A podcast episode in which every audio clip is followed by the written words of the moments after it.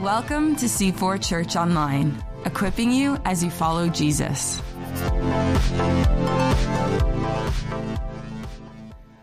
Well, good morning, church. How's everyone today?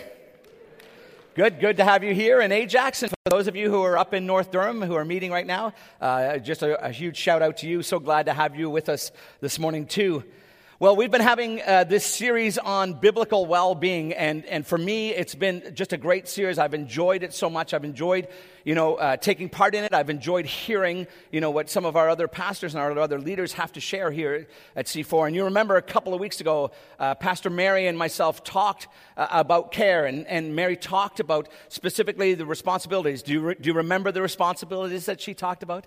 How we have a personal responsibility in care? Have we, uh, how we have a shared responsibility that together we have to care for each other? So we have the shared responsibility. And then we have a ministry responsibility. We're being very intentional intentional here at C4 about, you know, caring for the people who are a part of our church and the community that God has placed us in. And then last week, you know, just, uh, just a remarkable morning here at C4. And I loved how Pastor John talked to every one of us right from his own heart, where he shared with us and said, Look, if you're not doing soul care, then you're not really serious about being, you know, in a place of biblical well being. And that soul care falls on each one of us, you know, hearkening back to the, the personal and the shared responsibility end. That, that every one of us needs to engage in soul care because it's so important for us to be well as followers of Jesus Christ. And today I want to talk about a very practical area of biblical well being that almost everyone struggles with regardless of age and gender, ethnicity, or education. And you know, having been in pastoral ministry for more than 20 years now, here's what's so funny. People will talk to you about almost anything. I have, I have made, I've heard stories that even made my hair curl. People will talk to you about almost anything, but there is one sacred thing that people will not voluntarily talk to you about, and it's their personal finances. They'll talk to you about communication at home. They'll talk to you about their sex lives. They will talk to you about their work. They will talk to you about their friends. They will talk to you about their neighbors. They'll have a lot of conversation about what the pastor preached on last week, but they will not talk to you in general about personal finances. And I believe that's a crippling weakness in the church of Jesus Christ, especially in North America, because it is something that almost everyone struggles with. When I was growing up, I grew up in a family of all boys. I'm the oldest, and I have two younger brothers. Grew up in Northern Ireland. My, my dad made sure that there were some things we knew you just couldn't mess with. The first thing that you just, like, it was, there was no tolerance in these things. The, the first one was this that you couldn't mouth off to, to our mom. If you mouthed off to mom, you had the wrath of dad was followed shortly thereafter. I was the good kid in the family, and I'm not kidding. I was the good kid, but my brother next to me, he broke that one several times and paid the price. So that was enough incentive for the rest of us, you know, to, never break that one. Another one was uh, that you could not touch my dad's sacred coin collection. Now, we all knew where it was. It was upstairs in his bedroom, and he had this box, and it was, you know, that's where he kept his coin collection. My dad, the only kind of hobby he ever had in his whole life was collecting coins. I bore the wrath of breaking that one. One day, the ice cream truck came around, and it was just so cold. It was so hot out. You know, it's burning heat in Northern Ireland, and I was like, oh, Lord, I, you know, I need help. I need an ice cream. I need a 99, and if you don't know what that is, ask me afterwards. Oh, it's like, I'm salivating just thinking about it. And uh, so I went up and I took a coin out of my dad's coin collection, and I paid for an ice cream, and then I paid later you know, because apparently it was worth considerably more than the ice cream that I got. One of the, I didn't know, I was just a kid. Okay, and one of the other things was, you know, you had to come in when the street lights were on. How many of you had that rule, you know? And again, you know, if you didn't come in, in our house, if you didn't come in when the street lights came on, then, um, yeah, you, you found out what the consequences of that were. But then there was one thing, even uh, as, as tough, and like my dad was so strict on all of those things, but there was one thing that made those all pale by comparison. My dad hated being late. He just, he detested it above all other things. You know, th- this was the thing that irked him more than anything else. You had to be on time, it, and it was preferred to be early. And I remember hearing this all of my life. If you're, you know, less than five minutes early, you're late. That is a mantra that my dad used to say to us over and over and over again. If you're less than five minutes early, you're actually late. He used to bug us all the time. But my dad has instilled this in us. And honestly, now later in life, I'm seeing it as a tremendous gift from my dad because it's a gift of margin. Now, it causes me great consternation when I visit other cultures. because, you know, some of them and some of you, you know, I love you dearly, you know, but you're late. And, and a lot of that is cultural background and, you know, just understanding where we come from. But just so you know, if I'm smiling on the outside, I'm not smiling on the inside if you're late, okay? So, um, you know, I'm keeping score. Some of you get to church not on time not on time. I'm smiling on the outside. Anyways, it's just a thing that I'm trying to work through. But here's what the gift was for me it was the gift of margin. It was this tremendous gift of margin that my dad gave to us. See, if you've got to be somewhere and it takes you 15 minutes to get there, and you leave, you know, it till 15 minutes beforehand, you have no margin. Everything has to work out just perfectly. Now, some of you are like, what on earth is he talking about? If you've got to be there at nine, you start, start thinking about it at nine. You people, you people, I'm smiling on the outside. You know who you are. But for me, margin reduces stress. Margin keeps me thinking straight. Margin helps us not to panic and helps us not to make poor choices. See, I think margin in our lives is a gift. And whilst I joke about time, there's one area where we all need margin, and it's in our personal finances. People worry about all kinds of stuff. I don't know what you worry about. I, I looked at a survey online this week, and here's what I found out. Here's the top 10 results of what people worry about in this particular survey. Number 10, I seem to be generally unhappy. So people worry about that.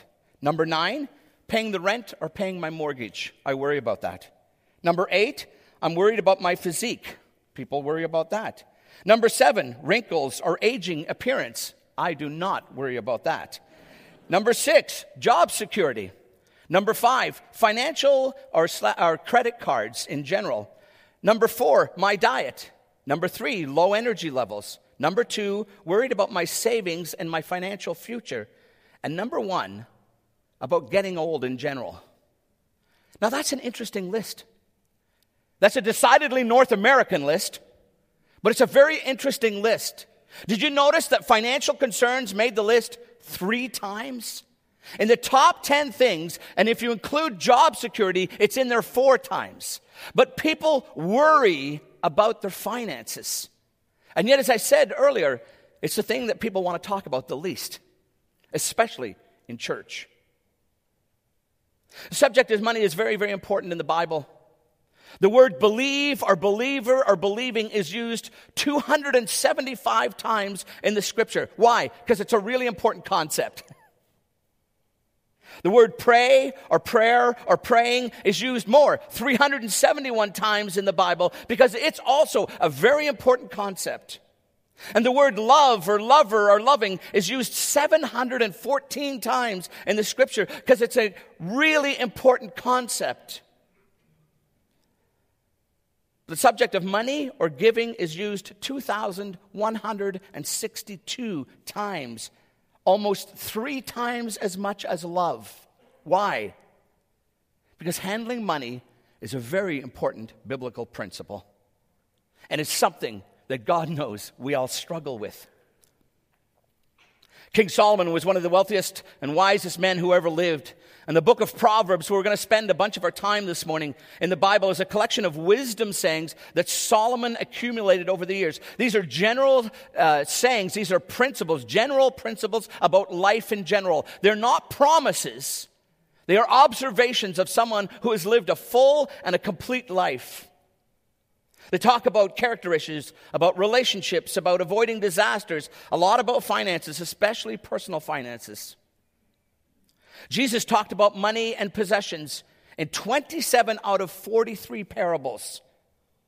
So, in other words, 63% of Jesus' parables relate to money or possessions and how we handle them. So, this morning, what I want to do is I want to do something that's really super basic. Really, really basic this morning. I want to look at four principles this morning that will help us begin to gain some margin in our lives in the area of our personal finances. And why is margin so important? Well, it's so important because it is a core essence, and especially in this area of finances, to biblical well being, which is what we're talking about. So here's these four principles very simply, and many of you have heard these before, but this could be a great reminder for us today and a great time for us to take stock personally of how we're all doing. The first one is this that we need to plan your spending. You have to set some goals. And this is generally true in all of life. You need to have some goals in your life. But when it comes to your spending, you and I need to have some goals and we need to learn to stick with those goals. See, most of us are not wealthy enough to just wing it. I know that Jen and I are not wealthy enough to just wing it. And I know that most of you in this church are not wealthy enough just to go, we don't have a plan. We don't care because we're never going to run out of funds. We can just spend and do whatever the heck we want and it's no problem. I don't know. I don't have friends like that. So we need to plan our spending. And this, friends, is the biblical principle of budgeting. It's a principle. Proverbs chapter 21 and verse 5. Here's what Solomon says The plans of the diligent lead to profit as surely as haste leads to poverty. See, financial freedom is not determined by how much you make, but by how you spend what you make. Let me say that again because this is critical for many of you who are here today. Financial freedom is not determined by how much you make, but by how you spend what you make. I've seen this over and over again as a pastor and also as a guy who spent about 10, 12 years in the business world before going into pastoral ministry. I had a friend of mine who always was looking to the next, the next ladder, the next goal, the next, uh, you know, marker in the sand. And when he was making like $20,000, yeah, at one point in time when you graduated university, that's how much you made. When he was making 20,000, he said, oh, Dave, if I could only make 30,000, can you imagine how life would be? And then I saw him, you know, two or three years later, and he was making $30,000. Can you imagine? And he was like, Dave, Dave, if I could only make 40. You know what, friends? That never ends. It never ends because financial freedom is not determined by how much you make, but by how you spend it. King Solomon knows that if we have a plan, a budget, you and I are less likely to fall victim to one of the most disastrous habits available to us in North America. The disastrous habit that is available to all of us in North America is impulse buying. That's why, friends, you need a budget so badly because you have to avoid the impulse buy. See, Solomon didn't have radio and TV, you know, ads to compete with. For him, if he wanted to avoid impulse buying, all he had to do was make sure that he didn't drive his BMW, his big, massive wagon, past the local bazaar. That's all he had to do.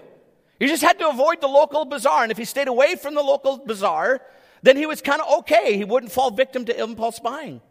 But we've got online shopping. We have targeted ads, Facebook ads, you know, uh, Gmail ads. We have things like newspaper flyers that, that come to our house all the time. And all of them are designed to do one thing and one thing only. Not be your friend and not look out for your financial success. They are designed to either surface a need in you or create a need in you for the very thing that they are offering you.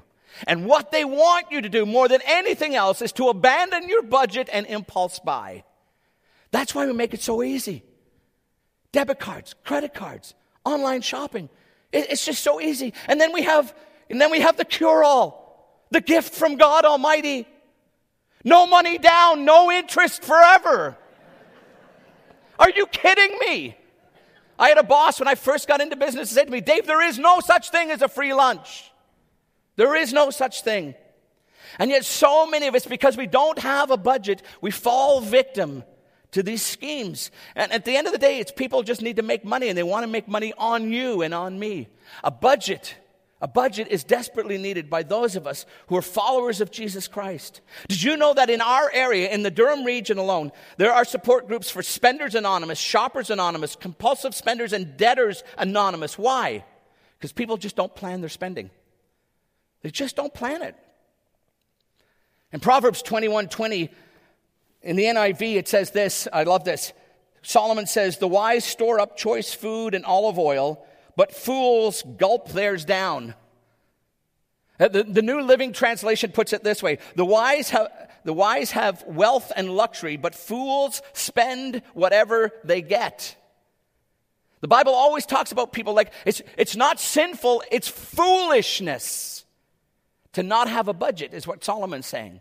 It is foolishness to fall victim again and again and again to the impulse buy. One of my friends who is a financial planner says it this way. He said, uh, you know, that what we fall victim to is that there is uh, too, much, too much month left at the end of our money. So many of us run out of money before the month ends. And that's because we're not budgeting properly. We're not planning our spending. And remember what we're trying to do here. Remember what the goal is and what the scripture and what I'm trying to do today is we're trying to help you understand biblical well being as followers of Jesus Christ. Because there's so much at stake. There's peace, there's lack of anxiety at stake here. If you get your finances right, friends, life clears up in so many other ways. The second principle that I want to talk about this morning is the principle of setting aside for your future. When it comes to biblical well being, all of us need to set aside something for our future. This is the principle of saving. In Proverbs 22 and verse 3, Solomon says this The prudent see danger and take refuge, but the simple keep going and pay the penalty. See, Solomon's saying, You want to be wise or you want to be a simpleton? That's what he, uh, that's, that's the plain reading of this. Do you want to be wise or do you want to be a simpleton? If you want to be wise, what you do is you set aside something for when danger and a rainy day comes. If you want to be a simpleton, just spend it all today. Just spend it all today. Don't worry about the future, you know, whatever happens in the future just happens. Saving does not negate faith, my friends. Because the scripture teaches that we need to save. There are so many proverbs that we could look at this morning. There are so many passages in the scripture that we could look at this morning. The prudent, the wise, the biblically well person takes refuge, saves, or hides. And the simple or the foolish man spends everything that they get. This week I was kind of intrigued by this, so I went online and I looked at average savings by country. I wondered if there was a difference, you know, growing up in different cultures. I wonder if different cultures do a better job. The countries of Luxembourg and Sweden and Switzerland, you know what the average saving per household is of income? It's over 16% of their income they save annually. Over 16%. Then you've got countries like Australia, 7.2, Austria, 9.27, Canada, 4.22, the United States, 3.13. Why? Because we are the impulse buyers. we don't set aside enough for our future. A financial advisor that I know estimated that 90% of people are not adequately prepared for some kind of crisis illness, job loss, death, car accident, and the list goes on. And it can happen to any of us. And if it did, are we prepared? That's the question. Now, what is it that stops most people from saving? What is it that stops most people from engaging in this biblical principle? Well, it's principle number three we need to learn to enjoy what we have. Especially in this country, especially living in Canada, especially living in North America. See, we have been given so much. And, you know, to borrow what Pastor John said last week, we're so hashtag blessed. We've been given so much. And so much is available to us. The buffet is long and wide when it comes to living in North America. And we feel that we should have the right to enjoy every item on the buffet that is in front of us. And what we avoid is enjoying what we have. And the principle here, friends, is the principle of contentment. The principle of contentment I have learned in my own life Jen and I have been on a journey that is about 15 years long in this. And the biblical principle of contentment is the best antidote to materialism. And materialism is rampant in our culture. We're constantly faced with choices, and we spend money on here and now pleasures rather than saving it for the future. Solomon was one of the guys who really knew what it was like to live the high life. In Proverbs 21 17, he says this He who loves pleasure will become poor. Whoever loves wine and oil will never be rich. Now, wine and oil are significant in the Old Testament because those were the consumables. Those were the things that signifies that you were living the high life. And so what Solomon is saying very, very clearly to us here is if you love pleasure, if you feel like you can just eat at the buffet of materialism all the time without any concern at all for the future, then you will never have enough. You will never become rich. You will actually become poor.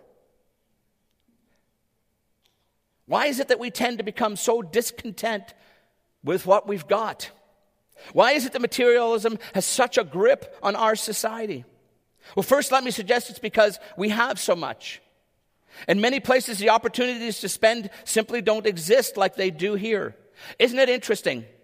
You can take my word for this. But Rolex does not advertise in the Sudan Gazette or the Syrian Times. Why? Because there's no return. Why is it that all of the top brands focus the majority of their advertising spending in North America? was simple highest rate of return. It's absolutely simple. It's the highest rate of return. They put their investment where they know they get payback, the highest payback. And that's one of the reasons why so many of us struggle with this area of contentment. And friends, it goes way beyond our spending patterns. Why is it in the North America we become discontent with our spouse?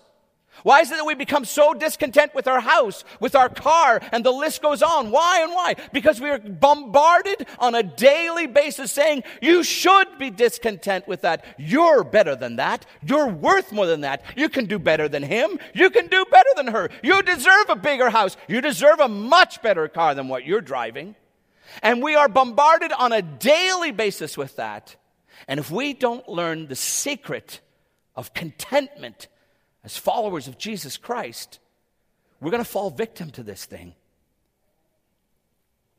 The second is that the second reason I think we struggle with contentment, as Jen and I have tried to work this through in our own lives, so I'm just sharing the things that we've learned.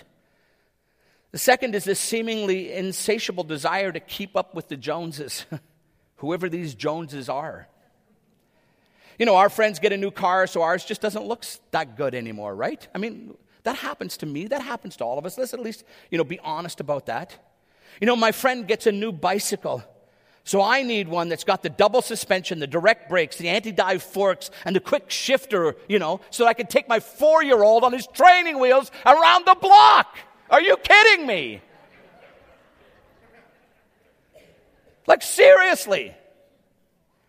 And we laugh because we know it's true. In Hebrews chapter 13 and verse 5, it says, Keep your lives free from the love of money and be content with what you have because God has said, Never will I leave you, never will I forsake you. That's so countercultural in North America in 2017. Keep yourselves free from the love of money. Nothing wrong with money, nothing wrong with great wealth. Nothing at all. But keep yourselves free from the love of it. And be content with whatever you have. Knowing that God is always with you in every circumstance. So it doesn't matter what you drive. It doesn't matter how big or small your house is. That's actually kind of irrelevant because here's the main thing. Just be content and know that God is with you. Oh, how we need to learn this in our culture. How we need to become radical living Christians in this area. You know, if we want to show the world what it means to be a Christ follower and that it's different than every other faith system out there, if we could get some of this stuff right, we'd make a huge difference. I love 1 Timothy chapter 6, verses 6 to 10, because it's so troubling to me because it's so hard. But godliness with contentment is great gain. Oh, yeah, Dave, but you're just talking about, no, no, we're talking about money. talking about money. Why? For we brought nothing into the world and we can take nothing out of it. But if we have food and clothing, we will be content with that. Those who want to get rich fall into temptation and a trap and into many foolish and harmful desires that plunge people into ruin and destruction. For the love of money is a root of all kinds of evil. Some people, eager for money, have wandered from the faith and pierced themselves with many griefs. Look at some of the words that are pierced and plunged these are overly dramatic words that, the writer, uh, that Paul is using to this young pastor called Timothy. And he's saying, Timothy, just keep yourself free from that stuff and learn to live a life content with whatever it is that God has given to you. In North America, we need to practice this principle of contentment. And I find that it's so difficult for us. Well, then the fourth principle is to give back to God. Now, obviously, God doesn't need my money or your money. So, why does God want us to give back to Him? I think it's because of what giving represents. See, God wants to understand and to know who and what I'm depending on. Where do I look for my source of provision? Can I just do a quick aside as one of your pastors here, just really quickly? And speak to those of you who play the lotteries. I'm just going to do this just totally aside. You're crazy. so I, try, I tried to find something this week that would help me illustrate how crazy you really are. Here's the best I could come up with. And I'm not trying to be offensive here, I'm just speaking the truth in love. If you were to take quarters, everyone knows how, I don't even have a quarter on me, but if you were to take quarters and you were to put them all over the floor of this entire building, now not just the auditorium, but the entire building, imagine how like many quarters that would be. That's not enough quarters yet. Then we had to paste all of the walls in every room of this whole building with quarters. Now that's a lot of quarters, right? Imagine that one of those quarters, just one of them, has a red dot on the bottom side of it. The odds of you winning a six number lottery are the equivalent to walking into our building anywhere and walking up to one of the quarters and going, there you go, and it's the one with the red dot on it. That's the odds. Just, just mathematically, that's the odds. But the question is, where are you looking to for your provision? See, that's the heart behind the odds. Number one, the odds are crazy, and that's why I say you're crazy. Please give me all of your lottery money. Please. Give me your lottery money. If your numbers ever come up, I'll work out a deal with some wealthy guy and I'll pay you out. Because it's not going to happen. But the heart of the issue is who am I depending on? To whom am I looking for my provision? This is the principle of stewardship, and it's a biblical principle. So many people give to God out of compulsion or out of great fear or out of guilt, but none of those are the right reasons to give back to God and to trust God in the area of our finances. God owns everything, and He wants me to manage what He has given me. Giving is His way of reminding me of those facts. See, when I give and when you give, this is why it's so critical in the Bible to address this area of money and particularly this principle of stewardship. Because it's a reminder for me God does not need my money, and God doesn't need your money. God owns everything. But it's a great reminder to me, and it's a great reminder to you that that's still true today. In Proverbs chapter 3, verses 9 and 10, Solomon says this Honor the Lord with your wealth, with the first fruits of all of your crops.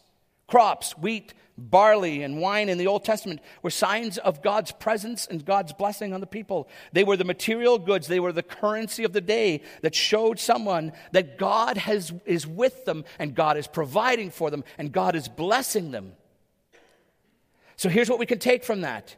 If I'm a good steward with what God has given me right now, He'll give me more because He knows I can be trusted.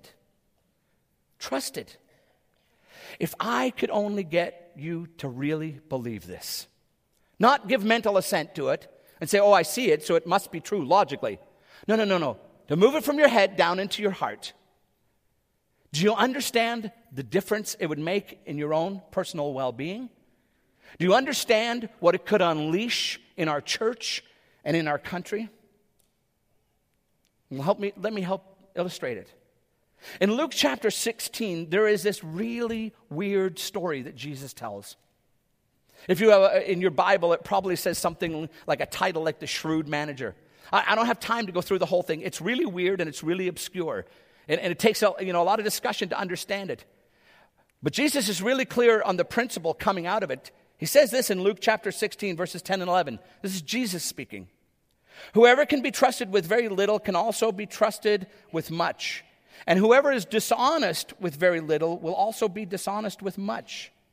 So if you have been trustworthy in handling worldly wealth, sorry, if you have not been trustworthy in handling worldly wealth, who will trust you with true riches?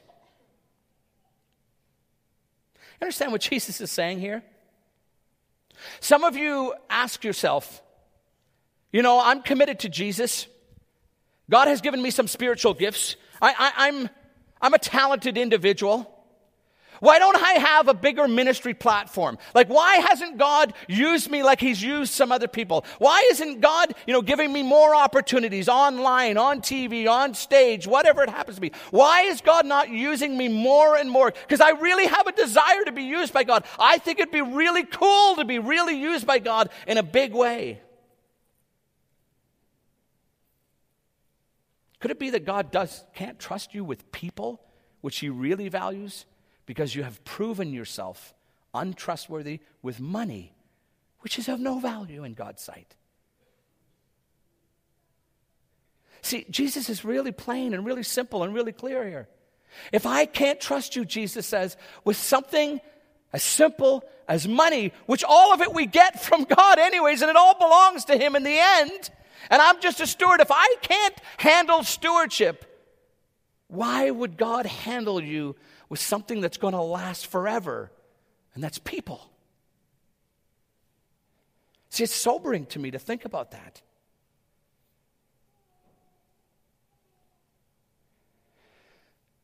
Corrie Ten Boom was a young girl during the Second World War. She spent time in the Nazi concentration camps. She knew what it was like to suffer physically emotionally. And she knew what it was like to incur great loss as almost all of her family died in the Nazi concentration camps. But she survived. She was visiting a very famous, a very wealthy, a very influential pastor in the United States, and she had shared at a church service something like this. And after everyone had left and everyone had asked her all the questions and gave her all of the accolades, she came up to the pastor of that church and she said, Pastor, can you show me your hands, please? And so the pastor put his hands out like this in front of her. And she took her hands and she put them under him, very dangerous hands. And she put them under him and she said this to him Always keep your hands open. Don't hold on to things too tightly. Otherwise, it's really going to hurt when the Father has to pry your fingers open. Friends, that's true of every one of us in this room today. Everything that we have been given, and particularly with regard to our finances, we must hold in our hands like this. Because it's not ours, it's God's. It's all God's. And in this area of finances, if you and I want to understand and live out of a place of biblical well being, we must understand margin. And I believe if we put these simple practices into place, you too can create margin in your life. You can reduce stress, you can reduce worry, We can begin to put an end to the arguing and the fighting. We can get set free from slavery. And we are less likely to fall victim to the sin of idolatry that always comes from wanting more and hanging on to what we have. I'm going to invite the team to come and lead us in a closing song. And, you know, it's interesting. Uh, during the week, typically what happens is whoever's preaching will talk or send notes out to the worship leaders, and then they, you know, they get to choose, you know, their stuff. They get to choose what they're going to do. And I'm so grateful and so thankful for what Brooke has chosen for today. But it comes with a warning. She's chosen a really old hymn. It's a great hymn. It's got great words in it. It's called I Surrender All. and